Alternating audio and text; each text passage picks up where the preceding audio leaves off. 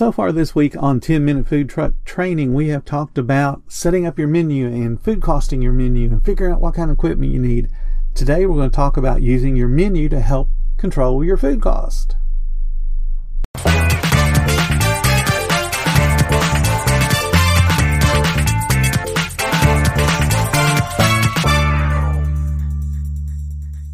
Deserves the best, and there's no better place to shop for Mother's Day than Whole Foods Market. They're your destination for unbeatable savings, from premium gifts to show-stopping flowers and irresistible desserts. Start by saving 33% with Prime on all body care and candles. Then get a 15-stem bunch of tulips for just $9.99 each with Prime. Round out Mom's menu with festive rosé, irresistible berry chantilly cake, and more special treats. Come celebrate Mother's Day at Whole Foods Market.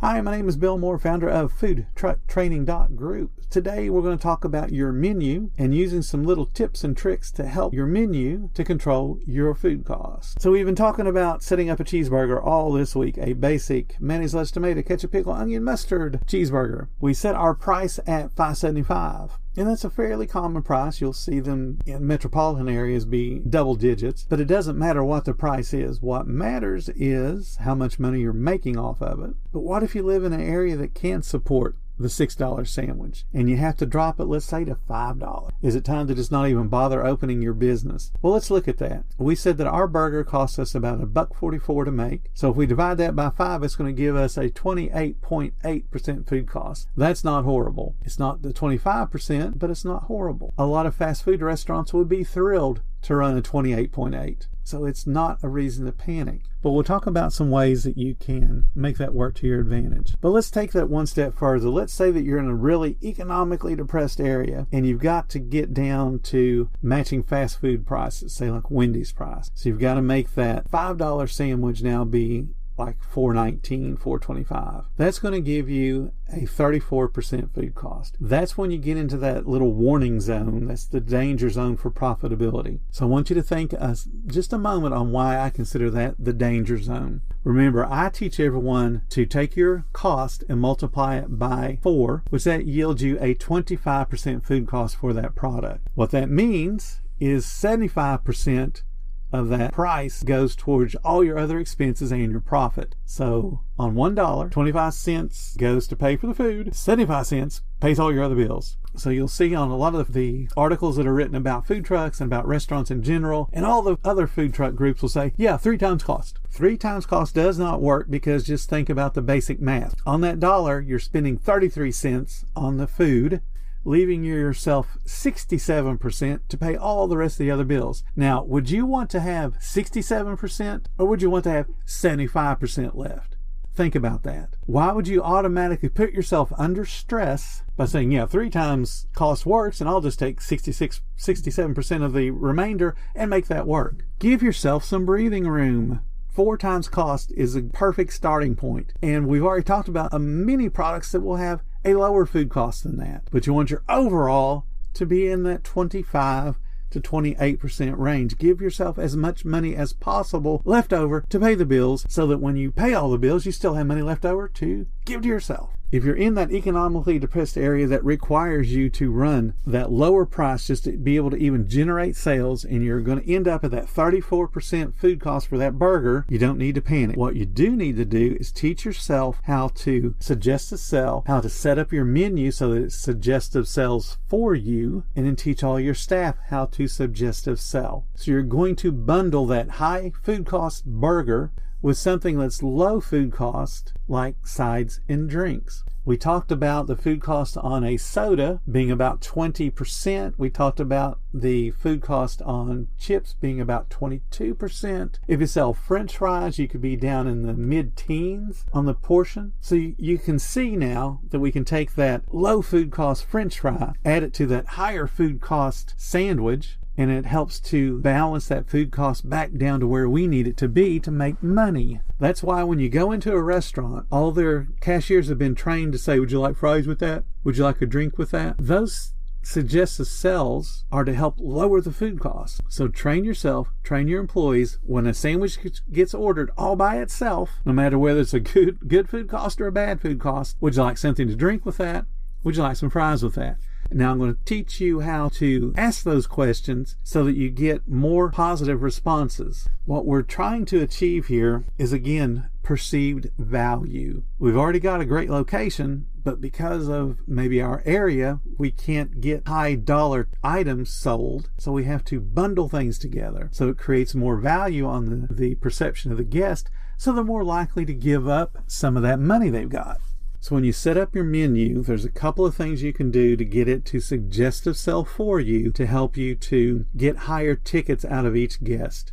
The reason you want higher tickets out of each guest is it takes you about the same amount of time to wait on and serve a guest that orders a burger all by itself as it does for you to wait on and serve that same guest that orders a burger with a drink and a chip or a fry. What it does to your bottom line is it helps to give you more profit. I want you to think about the fixed costs. If you watched any of my videos on the YouTube channel, you'll have an idea what fixed cost is. But fixed cost is something that never ever changes. So your insurance, your loan payments, your equipment payments, your cell phone bill, your licensing, all of those things never ever change. And they are due whether you're open today or not. They will come due.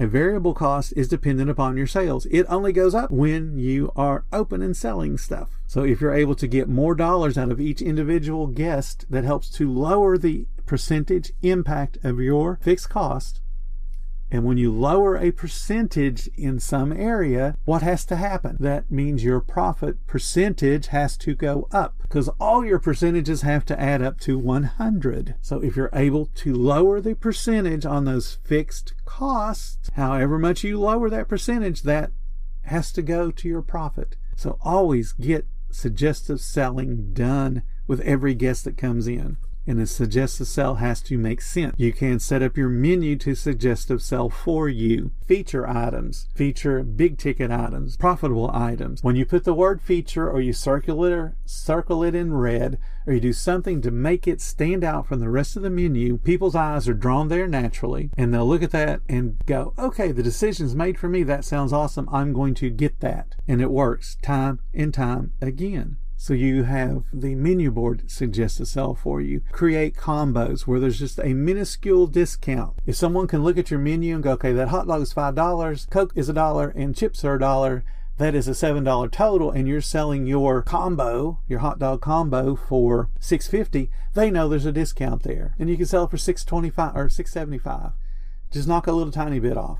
The idea is that there's a little bit of discount, and even though they may not be completely hungry, that incentive to save some money takes over their instinct that they don't really need to eat that much food, and they order it anyway. I'm a perfect example of that. I will order a combo almost always knowing I will not eat all of the fries. It makes more sense for me and my wife to share an order of fries. But we'll both end up ordering combos because we have been trained that the combo is cheaper. Even though if we ordered two sandwiches, two drinks, and a single fry, that probably that overall ticket would have been cheaper. But that little rush that we get from, hey, we saved some money because that's on sale, it's on a discount, it's on a combo, we do it. So set up a combo or two. You don't have to be like Whataburger, you don't have to be like uh, Taco Bell and have 30 different combos. Don't make your menu ridiculously hard to read, but set up one or two good features. Make them a combo, get them a good price so that the overall food cost is lower and you're taking advantage of bumping up your ticket average. And this will work whether you're in an economically depressed area or not. The idea is to get more money out of each person. What you're going to do, even with that combo setup, is you should have something sweet on your menu. It can be something simple as just prepackaged cookies. Doesn't matter. Upsell or suggest a sell rather. I'm sorry. Upsell is not a suggest a sell. An upsell is when you add cheese to a sandwich. That's an upsell. A suggest a sell is when you add something they have not ordered.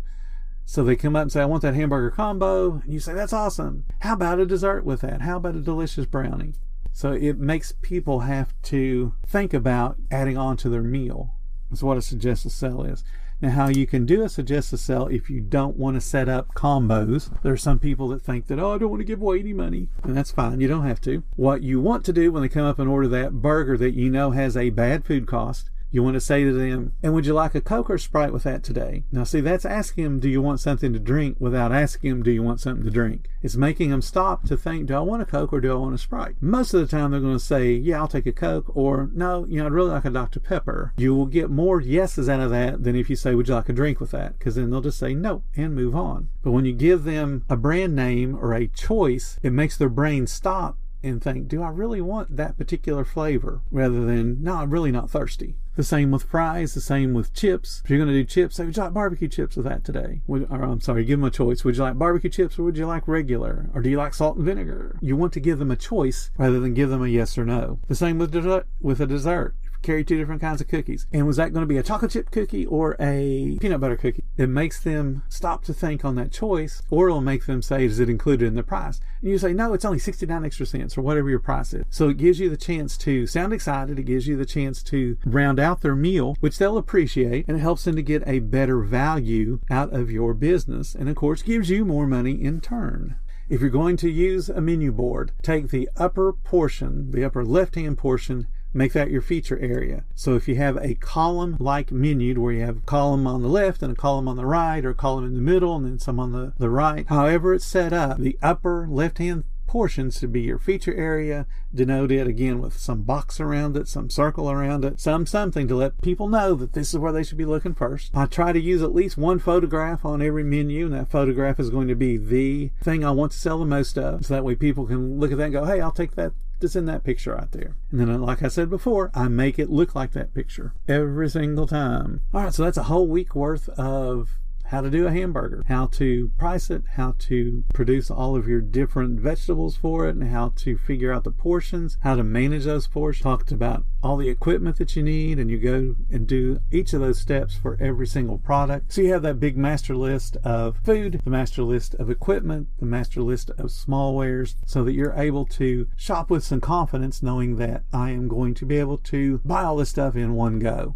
So I hope you guys took some good notes on this. I do have videos on our YouTube channel that goes into even more detail and explains it. The YouTube channel is Food Vendor Reality. You can join our Facebook group where I've got a whole bunch of spreadsheets and other job aids to help you figure out your food costs. We talk about marketing, we talk about menu boards, we talk about all different kind of things on that particular group and it's all there for free. So I hope you guys got something out of our podcast this week. If you're enjoying the podcast, please click that support button. Every little bit does help. If you want to join a group of like-minded positive people, check us out on Facebook. Our group is called Food Truck Training. Next week we'll have a whole new set of things to go over. I hope you guys have enjoyed this week, and I hope each and every one of you had an awesome weekend. And please stay profitable, my friends.